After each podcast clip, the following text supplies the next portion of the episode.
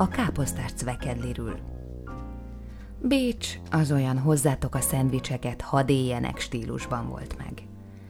Gondolták, csak ki kéne ugrani a mamával, még mielőtt beköszönt nála a második szellemi tavasz. Na, nyanya, mondta neki a Pista a veje, megnézzük a Mária Hilfestrasszét, jó-e? Jó hát, felelte a mama, és csöndes beletörődéssel fuldokolta végig az utat az augusztusi kánikulában a kis kétütemű Trabant hátsó ülésén. A Zsuzsi még induláskor beszuszakolta a nagy zöld hűtőládát a csomagtartóba, és oda morogta a Pistának, hogy kávét is hoztam, ha kő, ott van a termoszba, a... És oda bökött az állával a csomagtartó felé. A Pista erre, hogy jó van, hát az igaz, csak nem fogjuk azt a kis valutát főzabálni ott osztrákba, mikor másra is köthetnénk. Ja, ja, helyeselt a Zsuzsi. A mamának meg hátra szólt, miközben becsattintotta az övet. Ha éhes, szomjas vagy, mama, szóljá. Nem kell én nekem? Hoztam magamnak, mondta a mama. Ne tegyük be a hűtőtáskába? kérdezte a Zsuzsi, mire a mama, hogy ne, hát ha megéhezek, azt jó az, ha kézné van. Biztos? Biztos. Aztán ennyiben maradtak.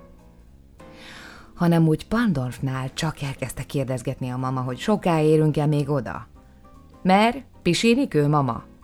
Éppen pisíni azt nem, vonta meg a vállát, csak hogy soká érünk-e még oda. Mert melegnek mondjuk elég meleg van. Ötven kilométer azt még kibírja valahogy, nem nyanya? szólt hátra izzadva a Pista visszapillantóból. Ötven? Ja, ötven. Akkor úgy elhallgattak, mint akik fölött angyal szállt el nagy hirtelen. Csak a motor zúgott, meg a térkép surrogott, ahogy a Zsuzsi legyezgette vele magát. Egyszer csak elhúzta a száját a Pista. Ennyi már! Mi ez a büdös? Büdös?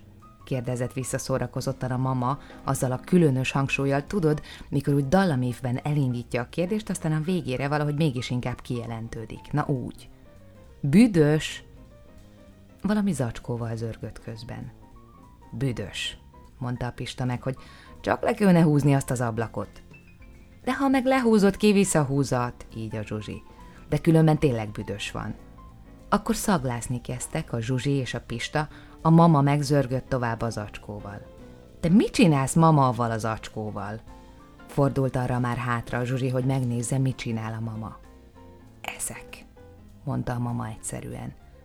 És egy rövid, hárító mozdulatot tett a villával, mintha a Zsuzsit akarná elhessegetni vele. Esző, de mit?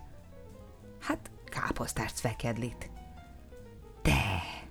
Akkor a zsuzsiból egyszerre kibukott a röhögés. De nejlon zacskóbú!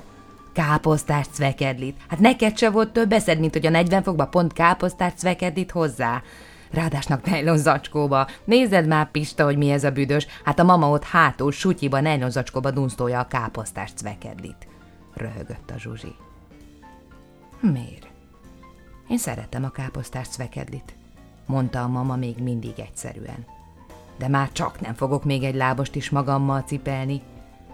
És a nejlon zacskó alján akkurátusan összeterelgette a villával a maradék cvekedlit.